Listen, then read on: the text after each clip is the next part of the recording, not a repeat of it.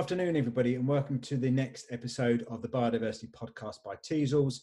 And I'm really looking forward to this uh, this podcast because I'm sitting down with Donald MacIntyre from Emorsgate Seeds. Hi, Donald. Hello, Dan. Hi, how are you? I'm fine, thank you. It's uh, it's uh, it's uh, it's nice to be talking with you. Fantastic. Well, we've talked on the phone, and now we're seeing each other for the first time, so um, which is really great. So, Donald, do you want to give us a bit of um, background on yourself, um, sort of your your past career, hmm. and give a better background on Emorsgate Seeds? Because um, for the uninitiated, it's quite a quite a good brand of hmm. seed, and you've done a lot of great work over the last. Is it forty years now? It's forty. Yeah, forty years. Yeah. Yeah. So yeah. if you if so if you can condense forty years into a uh, a lovely soundbite that would be uh, a few sound bites. That'd be great. Well, I, I wish I was 40, but I'm 71. So it's going to be uh, uh, impossible to, within an hour, com- yeah, give you my background. but generally, I'm I'm a country boy, and I grew up uh, hunting wildflowers with my mum, and went on to study botany at uh, at A level and then at university, at a whole string of universities, uh, London, Glasgow, Reading, and then I did research on plant breeding. Ah, okay. And uh, eventually I thought I'd have a go because I was always interested in seeds and genetics and the countryside and conservation mm. and wildflowers. And I was well aware back in 1980 that uh, our countryside was losing its wildflowers flowers. Uh, so I, I, was I was down and out in London, um, living in the East End, Woodford Green, and trying to make a living painting and decorating. But I had this idea that I might I might just start collecting weeds. And I walked around the wasteland of East London, which are really interesting areas, and hand collected in paper bags seeds of a range of uh, species. And that's how it all started. I just put together a list uh, of the seed I had at the end of the season and mailed it out to a number of seed companies.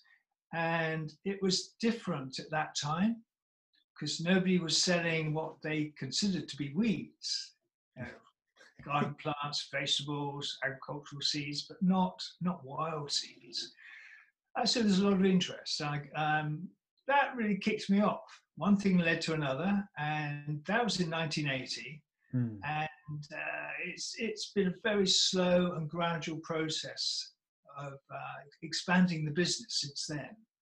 It's now it is essentially a farming business. Yeah. And I always wanted to be a farmer, but I've managed to combine botany with farming. Hmm. And we have about uh, 750 acres under uh, single species cultivation, native species, all native species, yeah. most of which is in Norfolk. Um, uh, and I've been helped along the way by the Norfolk County Farms Estate. Norfolk has a good and large and indeed growing farms estate where the county council provides startup farms for young people wanting to get into, into farming. And they, they helped me along the way, right from the beginning. And now I've got quite a large East Anglian farm on which we, which we grow native seeds. Also a farm down in Somerset, near Bath, where I'm talking from. Yeah, yeah.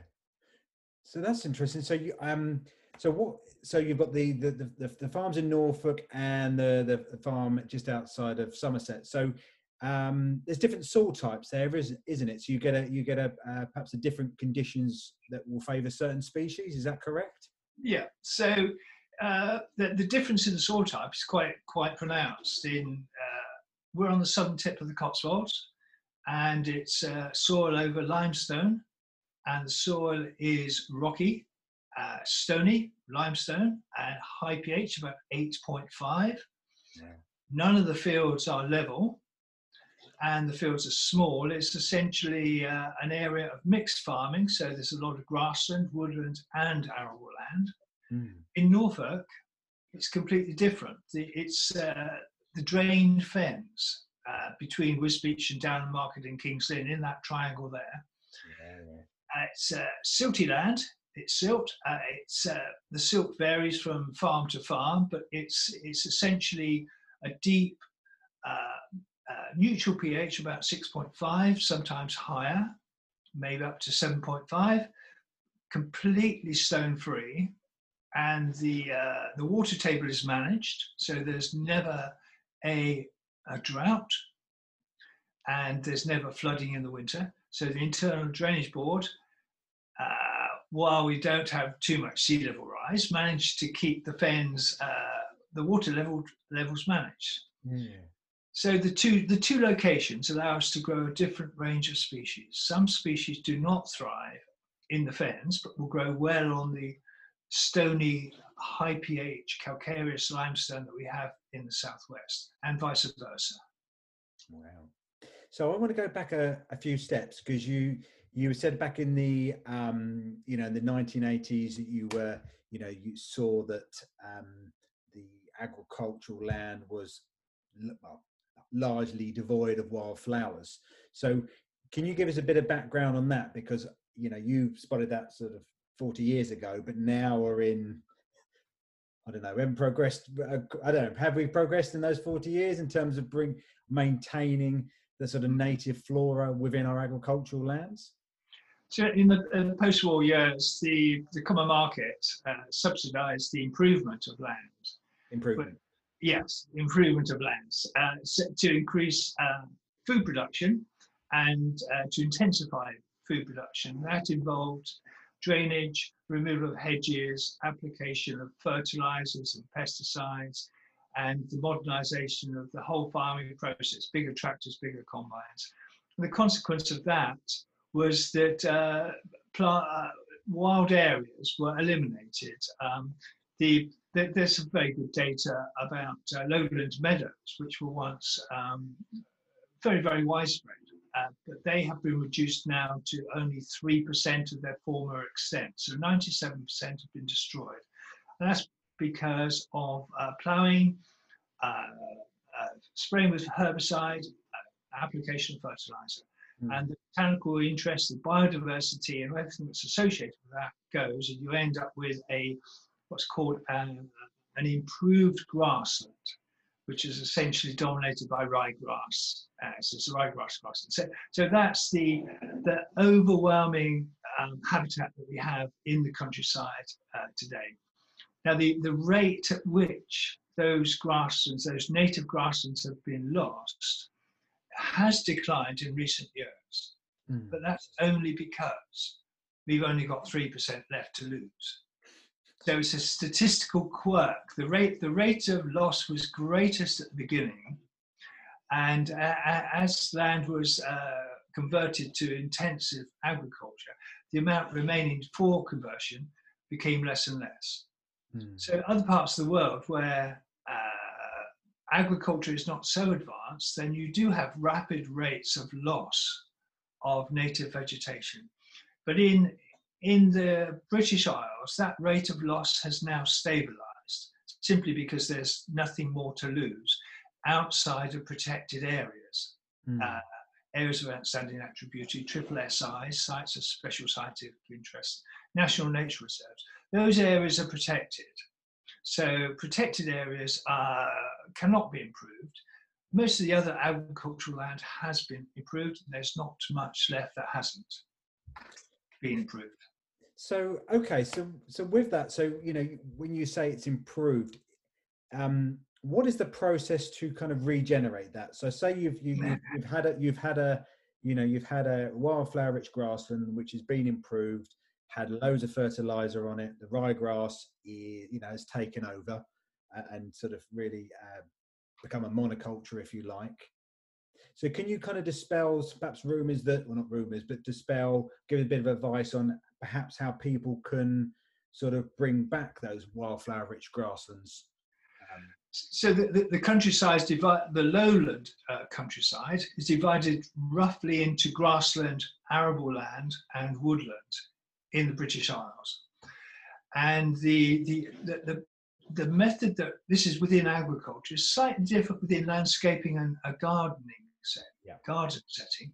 But within in the farming setting, there, there are two approaches. One is if you have arable which you wish to return to native grassland, then you're starting off with bare soil and you would sow onto that soil using standard agricultural practices, practices a complete mixture of grasses and flowers. Yeah. And then uh, that, that, that's, that's called species rich grassland creation. Yeah. There's also another way you can do that, and that's just turn away from it and set aside. We did have a set aside scheme uh, back in the in the 90s, which uh, farms were required when we had food mountains, where farms were required to uh, set aside 10% of their arable land, and that land was just left. Mm. And natural regeneration will result in grass cover, and without cutting, eventually it will result in woodland. Yes. So natural regeneration is another option but where the species that you're interested in reintroducing are no longer present in the surrounding countryside, you, you cannot expect natural generation to give rise to a vegetation type including those species. For example, cowslip uh, or pasque flower, which you have near, uh, near you in Cambridge, and uh, all the, the, the whole suite of uh, plants which were once common in the countryside will not come back naturally if you just allow natural regeneration to take its uh, take its course. Yeah. At least not within a reasonable time scale. If you were to set aside for maybe 500 years, you would get back. You would get back to some of the uh, uh species rich chalk grassland that you have, uh, say, uh, a third Therfield common near near to Cambridge. Yeah, yeah. Uh, but it does take a very long time. You can get there quicker by introducing the species. And so you put in the seedlings. Uh, we have areas of the countryside which are uh, covered in um, uh, improved grassland, dairy, um, beef production, and sheep grazing areas. You can actually diversify the existing grassland and that's that's a different uh, a different technique. So you do not destroy the grass that's there. There's a lot of uh, it, it's not quite as straightforward as I'm going to make it out, yeah. but actually, by a process of various agricultural non-destructive techniques, you add species to the existing grass and restore its diversity. And that's a very useful technique because it doesn't require the use of herbicides or ploughing. Yes some of the some of the grasslands in the in the southwest uh, are, uh, uh, are, more devoid of wildlife. Um, the dairy grasslands tend to be more devoid of wildlife than the arable um, arable uh, cereal land that you have in the east in East Anglia. So mm. there, there's a lot that can be done on grassland, diversifying existing grassland, or sowing into arable land and creating uh, species-rich grassland. Interesting. So, so yeah, gardens are a bit different, and uh, so is landscaping. Well, this is the thing because I, I, it's quite interesting because the more I look at it, the more I feel that yeah, doing you know doing creating wild areas, wild meadows in gardens is is important to a certain extent. But again, if we want to genuinely increase biodiversity and genuinely want to um, stop the slide of ecological collapse, we do have to take on a landscape scale, don't we? So it's um, you know more agricultural on a on a larger scale and on a more joined up scale. Would, would you agree? Uh, uh, the, the impact is greater on a larger scale, mm. and it is through change in policy, which has a huge impact at a landscape scale on, on our visual landscape, on the biodiversity, and on the quality of the water, the quality of the air, um, and all these factors. But every little bit helps. Even if it's a square meter, a window box, it will still attract you know, new plants and flowers. It will still attract insects. Um, a small garden can can make a contribution. Uh, so it, there's nothing too small. But obviously, the larger the area, then the bigger impact it's going to have overall. Mm. And the, the, the, there is I mean, the world is a big place, and it's not just the British Isles. There's a movement worldwide to, to restore nature and for all the benefits that that can bring. Yeah, very, very much so. So, so when you so with the um, with the seeds that that you that you produce, um, do you want to talk a bit more about the sort of the native flora and the the connection between the native flora and the native fauna and how there's that connection between you know the flora and native flora and sort of the native um, flora as well? Because there is a there's a perhaps a disconnect sometimes where people think talk about pollinators and we talk about native flora and sometimes it gets lost that a lot of these plants form part of the food web as well mm. the uh, uh, um, plants are part of an ecosystem. It's, it, it's, it's, it's the whole of life. So they're, they're right, not quite, but they're right down at the bottom of the, um, the triangle that, that uh, represents the ecosystem. They're, they're the, the, basis of the food chain. And they support, obviously, um, invertebrates, bugs, and, uh, and the bugs support birds and the plants also support us and the, the pollinator services that uh, uh, provided by insects are very important to agriculture. So the, the, the whole, the ecosystem, we're part of the ecosystem, we're fairly near the top. Uh, um, plants, plants without the foundation provided by plants, there's no life on earth. Uh, the because it's something I want to stress because I think sometimes it can get lost, especially with, within the garden realm, that it's it's just a nice aesthetic. It's just mm. we'll have we'll have a nice meadow because that looks nice and that's very pretty, but it's but it's a lot deeper than that, and it needs to be a lot deeper than that. It's kind of like like we've been talking about. It's it's that restoration of of of a, of a food web rather than just a bit of I don't know fancy uh, horticultural wallpaper. so our, our native flora is 1,400 species mm. and those species will, will support. Um, I, I, I, probably, I don't, I'm talking up to my head the number of invertebrates, but it, it's going to be about, um, uh, it's going to be about 50,000 invertebrate species, I would imagine, mm. uh, supported by, by that 1,400 plants. And there, and likewise, they support a whole range of other um, uh, uh other fauna and um, you you could take you could just take uh, take take one plant for example, um, say cornflower, mm-hmm. which is a wild cornflower. It's blue. It's very easy to grow. It's very pretty, and that that requires pollination. It doesn't set seed without being pollinated, and it'll be pollinated by hoverflies and, and um, solitary bees and bumblebees. It's, it's, it's a species that, that uh, uh, provides for a lot of pollinator species and it's a rewarding plant. It provides a reward to the pollinator, which is uh, nectar and honey. Mm.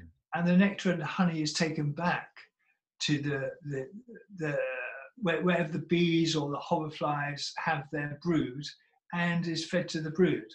Um, uh, so, so, so again, can you just dispel something as well? Because again, it seems to come up in every podcast. Can you just clearly explain that there's more bees than the honeybee? Because again, everybody seems to think the only type of one there's only one type of bee, yeah. and it's the honeybee. Could you again just uh, underline that yeah. point, that there is a the, honey, the honeybee is not is the honeybee is, is is actually our most abundant bee, but it is not native to the British Isles. It's it's it's a cultivated bee and it's abundant because it's, uh, it has a commercial purpose in production of honey.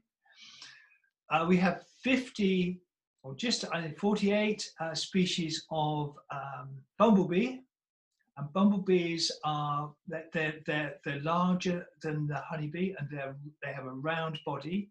They are uh, they're early pollinators because of their body size being larger. They warm up quicker in the spring so that they pollinate earlier than honeybees. Uh, and then there's a whole range of solitary bees, uh, another probably 100 species, which are fairly, they're not very showy and they're really quite small. And they live in the ground in um, little tunnels, but they, they collect nectar and honey. So all of these bees collect and depend upon nectar and honey. Exclusively. That's their only food source. Yeah. Unlike butterflies, I might add, which collect nectar and honey, but that's only the adults.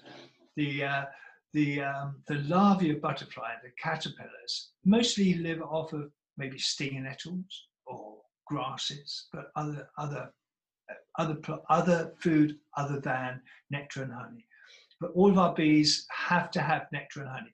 Grasses do not produce any nectar or any honey. No. So if you if you want if you want to attract bees, bumblebees, solitary bees, honeybees, you have to have flowers. Grass will not provide any nectar or honey. Well, yeah, our, our concept of weeds is changing and has changed in my lifetime. Uh, it depends on it's an individual thing as well. It depends what what problem you happen to have in your garden, and that then that's the worst weed that they could possibly be. Mm. Uh, farmers generally and historically, not so much now, but in the past, have thought of every plant other than grass or as a weed. You know, mm. it, um, and equally, wildlife is if you can't if you can't produce it into a saleable product, it's it, yeah, it has no place on the farm. Mm. So there, there is a tendency in the past to think of all wildlife as unwelcome and uh, harmful. But thing, things have changed, times are changing, and our, our definition of what is weedy has narrowed quite a lot. There's even the debate about invasive aliens, uh, and they're, they're not as bad as, as people originally thought. You mentioned nettles. Well, that's that's probably the second most invasive species in the British Isles, but it is native. Mm. And because as you're talking, it, it is a debate. Perhaps we should we should have a bit more because Himalayan uh, Himalayan um, balsam. Well, it's a pain. It's a pain in the waterways, but it's a great source of nectar, isn't it? Absolutely, absolutely, yes. I can slap my own hand by saying that, but it is. yeah. So the, the there's the, and there's a lot of research been done on Himalayan balsam. Impatiens glandulifera is very attractive. It, it's uh, uh, it, it's a good um, provides pollinator services, uh, but it's not been very easy to find good, strong, hard evidence that it is a harmful invasive alien. It is not native, mm. and it grows well, but to actually find evidence it is harmful to our native flora or to anything, well, people have not have, have failed there. There's, there's, no, there's no data that, that actually shows it's harmful. It's less harmful than the stinger nettle. The stinger nettle is quite invasive. Mm. And even really are stinger nettles that harmful? So yes, the, the, there's a broadening out and uh, a reduction of a change in our definition of what is weedy and what is harmful. Mm. In the end, well, what really is harmful? Diversity is good.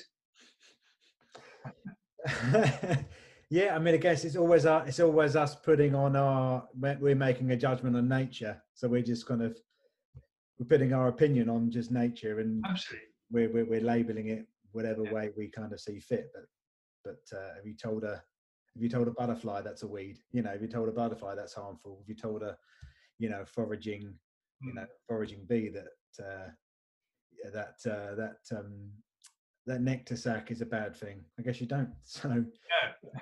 but I guess I, I, it must be it must be nice in a way that you know in, in, your in your working life that you've seen stuff that was considered weeds, um, you know, back then are now coveted, and there is a um, you know there is a i guess well i guess there is a resurgence in uh, in wild in wildflower meadows as, as an aesthetic but also as a um you know as a as a, as a necessity.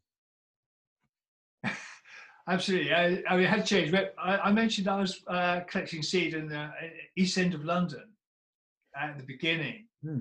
and i recall walking down the street picking, I don't know what it was, dandelions out to a crack in a pavement or something, collecting the seed. And this guy came up to me. He said, "What? What the hell are you doing? You're crazy, man." I said, "I'm collecting, I'm collecting seed." He said, "You're nuts." He said, You're absolutely nuts. You're wasting your time. Go away. but now we, we, we look upon the dandelion differently. It's one of the top pollinator. It, the services it provides is, is enormous. It's of the pollinator provision. It's way up there on the charts. Okay, so so so tell the listeners. So because we we uh, we're aware of what it you know it, it does above ground, but it's, it's all ha- also has for some gardeners an annoying taproot. But the taproot also plays a, a, a fantastic role in uh, nutrient recycling as well. That's correct, isn't it? Where it brings is it mag magnesium up to the yeah yeah. yeah. So uh, gra- grasses are fibrous and surface rooting in the top 10 centimeters of the ground, and dandelion has a taproot uh, which, which will go down a meter. Wow. And so it can exploit the nutrients down through that layer. Mm. And when it does so, it also spreads fine roots laterally. Uh, so it has the ability to, to draw nutrients from deep down. It has the ability to survive drought because it's drawing moisture from deep down. And it's also depositing carbon throughout the soil profile when those fibrous roots, roots die. Mm. And on a landscape scale, that's a really important contribution to carbon storage. Grass in, in our parks only stores carbon in the top 10 centimeters but species-rich grassland will store it throughout the profile down two meters. So the conversion from park uh, pure grass to species-rich grassland gives a, a, net, huge net gain in storage of carbon. Not mm. quite so much as planting trees, but a lot, a lot. Yeah.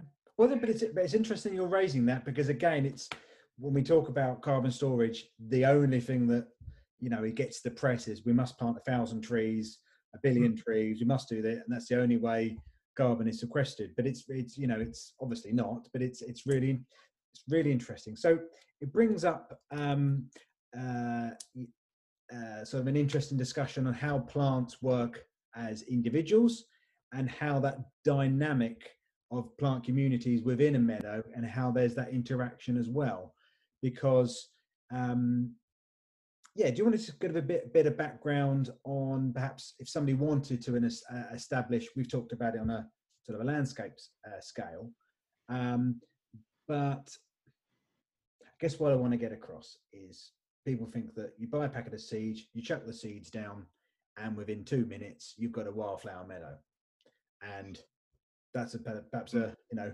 not as easy as that. So, um, for, for people out there that want to know more about meadows, what is just sort of a, a, kind of a life cycle? So from sort of seeding it to the the short term management, the medium term management, to perhaps long term management.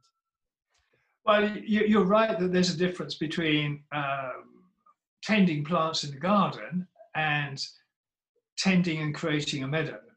Uh, garden plants are tended as individuals. You garden the individual, you look after the individual. But a meadow is a community, and you don't look after the individuals, you look after the community as a whole. Mm. And plants are, you have biennials, you have annuals, biennials, and perennials. Uh, a meadow is primarily composed of perennial species. The annual species, if you sow them, if you sow an annual mixture with your perennial meadow, mm. they will flower in the year after sowing. So, yeah. So if you sow in the in the autumn, they'll flower in the following June. If you sow in, you can sow in the spring, and the annuals will flower June, July. But if you sow later that year, you you end up having them flowering the following year. But if you sow at the same time the meadow mixture with the perennials, they will they will be vegetative. They won't flower in the first year after sowing. And some species take five, six, seven, eight, nine years to flower after sowing. So there is there's a succession of species that appear over time. You sow your meadow, you have the annuals flower first, then the biennials, like Daucus, uh, wild carrot, mm. and then the, the fast establishing perennials like oxeye daisy, then the medium fast um, uh, perennials like uh, knapweed and then the slow establishing perennials like cowslip, all all over that say that eight to ten first eight to ten years, the mm. species appearing and flowering. And so over time, over that period, the diversity increases. The number of species you have each year becomes greater and greater and greater until you get to about year 10. Mm. And then it, it settles down. But it still doesn't look like the real thing that you might find at Therfield Common. Yeah. Um, that takes a bit longer. And what creates that is the second, third, and fourth generation of those perennials interacting with one another in the community. Mm. So by managing the community over a long period of time, it takes about 20 years to get something look, that looks fairly, to most people, will look fairly like the real thing. Yeah. Uh, so there's a lot to pick out of there. There's a lot to pick out of there because um, you've mentioned about the the annuals. Now I'm recording this from Cambridge, so what what you'll see on the podcast underneath there is a link. So you so there's a link to uh, to the pictures of the uh, the meadow you sowed outside of King's College in Cambridge.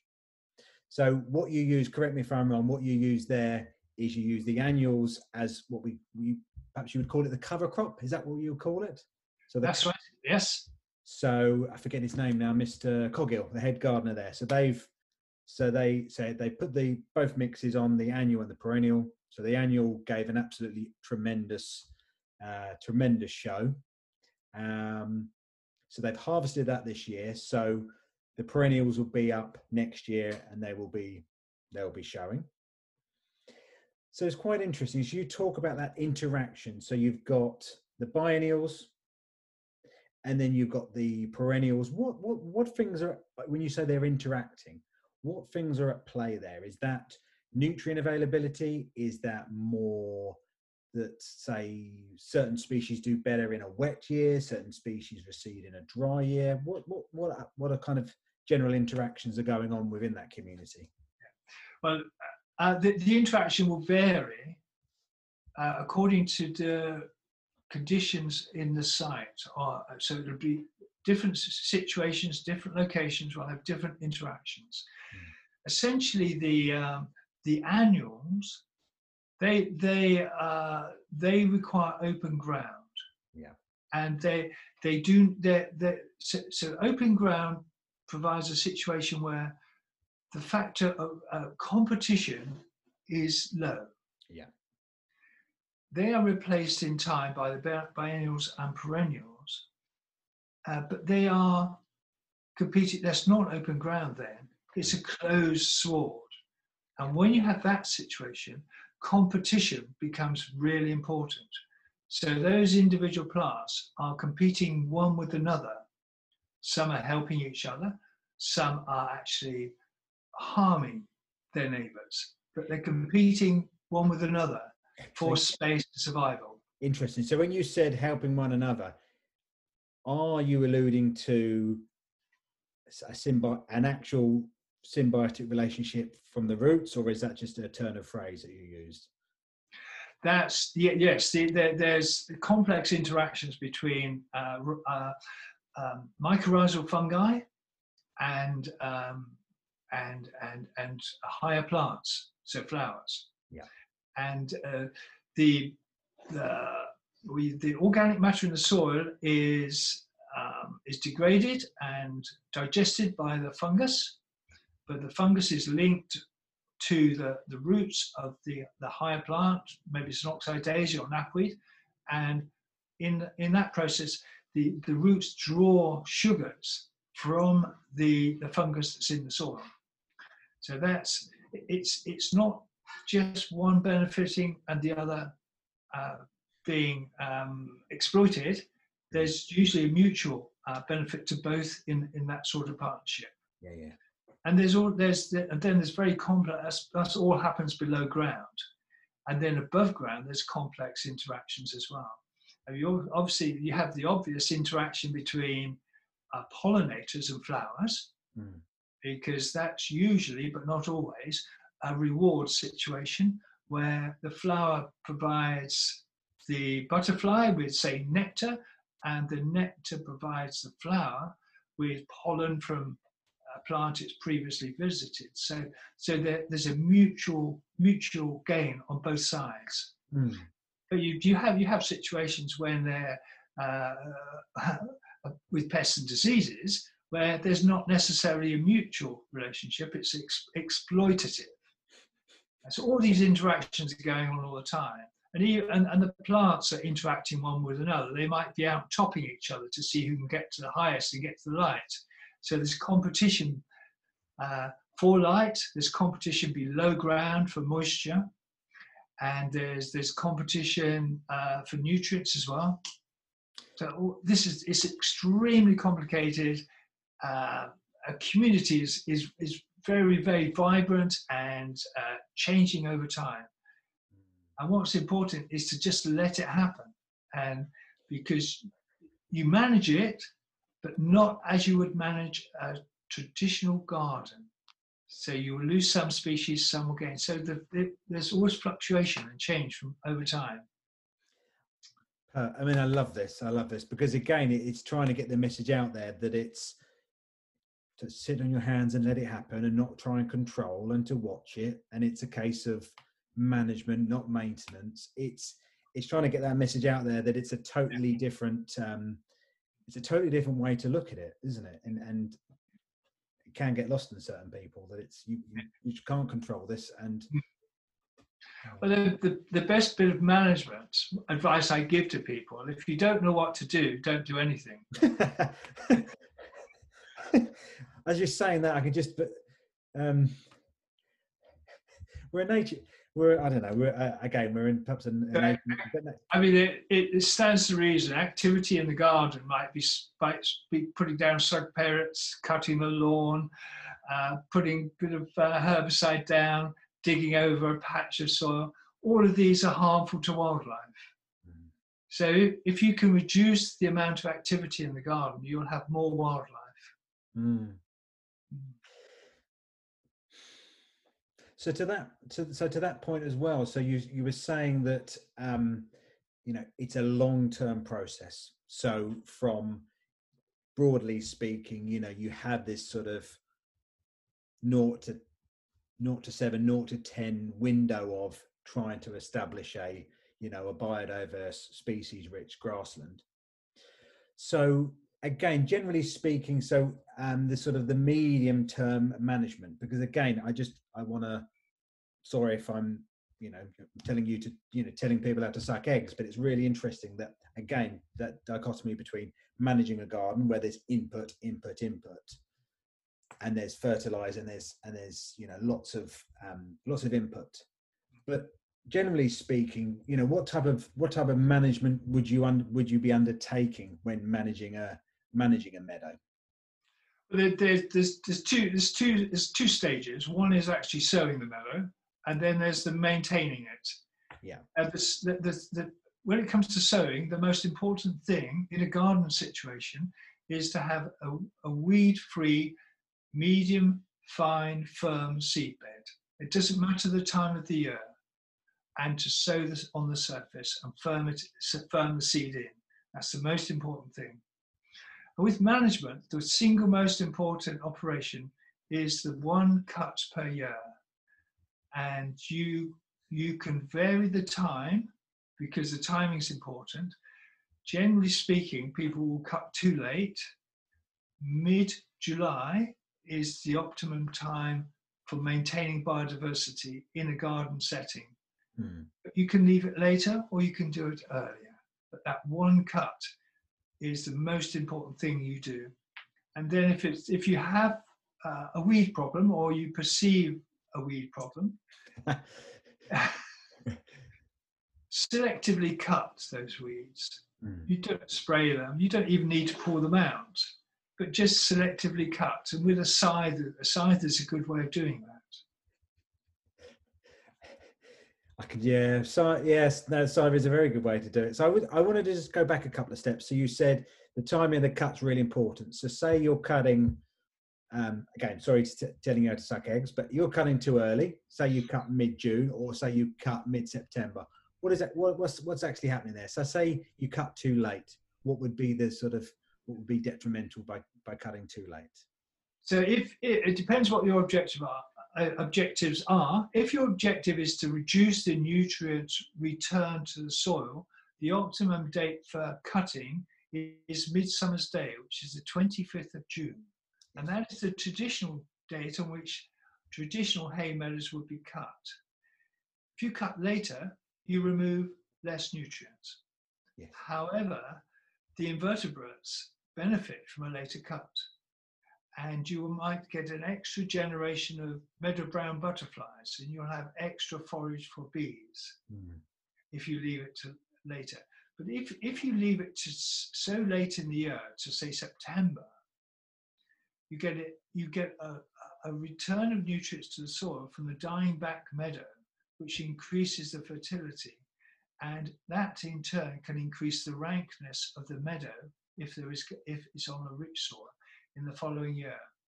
So on a poor soil, you can have a later cut, and there's no long-term harm.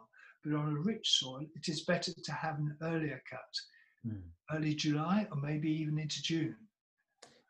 So Then vary vary it from year to year as well, and also vary it across the garden. So you have some areas which are kept late uncut, and some areas which are cut sooner yeah, in the season.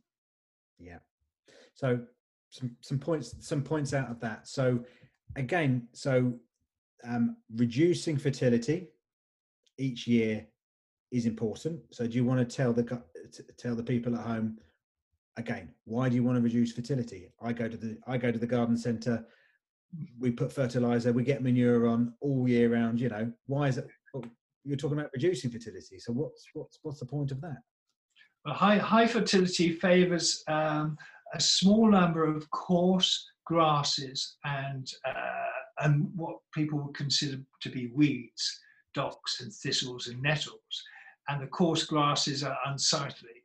So by reducing the fertility, those those coarse unsightly species are at a disadvantage, Mm. and also you allow a, a wider range of species to establish within the meadow. So you have greater diversity, a greater range of species. Mm. And also high fertility allows um, uh, allows topping out and lodging. So the vegetation grows tall and flops over. And in doing so, that kills this, the, the low growing rosette forming species. Yeah. So by having low fertility, you have a more open structure, which allows a greater range of species to grow.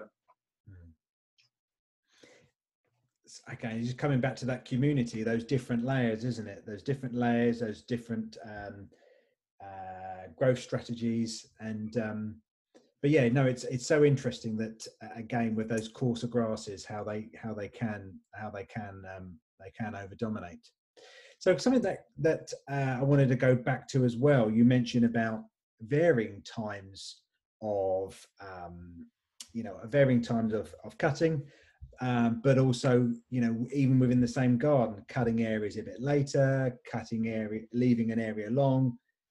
That's quite interesting as well because again I, when you were saying that i was thinking how that could easily easily be done on a sort of county council um, basis because i know Plantlife I mean, they've been banging that drum for years, but the Plantlife, um, you know, initiative to to really reduce or or, or uh, um, reconsider how we maintain our verges, how we maintain, you know, highway, uh, you know, highway land as well. So yes, with the grass cutting, it tends to be too early in the year, and uh, it, it's good to leave the verge cutting until September. Yeah. And uh, likewise, hedge cutting uh, to to uh, no, no earlier than September. Uh, the and hedges hedges cut those no more frequently than once every two years, because with a hedge it won't produce winter berries on its uh, current year's growth. So, um, and then in parks and gardens, uh, where, where you have amenity grassland, just leave areas uncut. If, if you're not making a, a meadow by sowing seed, you could still leave the grass uncut and have just one cut later in the year. And where you have areas which are not cut at all, they they they have the function of providing hibernation sites for uh, invertebrates over, over the winter, particularly species like um, cow parsley and hogweed, uh, nettles, mm. uh, thistles, um, plants with a hollow stem. They fill up with earwigs and all sorts of bugs, and that's very important. Overwintering habitat is really important. So having an uncut area of the garden, uh, not tidy, just leave it all just right. Don't deadhead anything. Just leave it, and that's really important for overwintering, so that you then go into the spring with insects, invertebrates ready to come out of hibernation as soon as the temperature rises. So can we uh, can we get the message across today that the new rock and roll was being untidy in your garden? Because we need we need to be less tidy. We need to stop controlling. We need to just allow. Yeah, we just need to stop being too tidy in our garden. There's there's beauty in natural mess. I've just sorry the way i'm laughing because that is like that's like the headline from the podcast um that's that's the lovely that's the lovely soundbite but there is isn't there if you yeah. look at i think if you uh, i think we've all probably been more connected with nature uh, present company excluded probably but over the over the over the sort of covid lockdown where we all we've all reconnected with it and it's that it's the minutia the beauty the minutia that we, we we've missed uh, but if you just look at it you know it's um there is so much going on right underneath our um, underneath our noses. Yeah. So, so Donald, um, thank you very much for the podcast. That was been really fantastic. Um, so, where can people find out more about uh, the great work you do at Emorsgate and and sort of yeah, give us a bit of background on that? Um, uh, well, we have a, a, a seed catalogue, which is um, see that the Bible, yes, the absolute Bible, yeah. and, and a website, uh, emorsgateseeds.com. And um, just, just, just give them a call or an email. And um, uh, any, any questions you have or any seeds you, you want, well, just ask us. And uh, we're, we're there to advise and help you. Thank you. Thanks, Donald. Thanks very much for your time. Thank you. Yeah.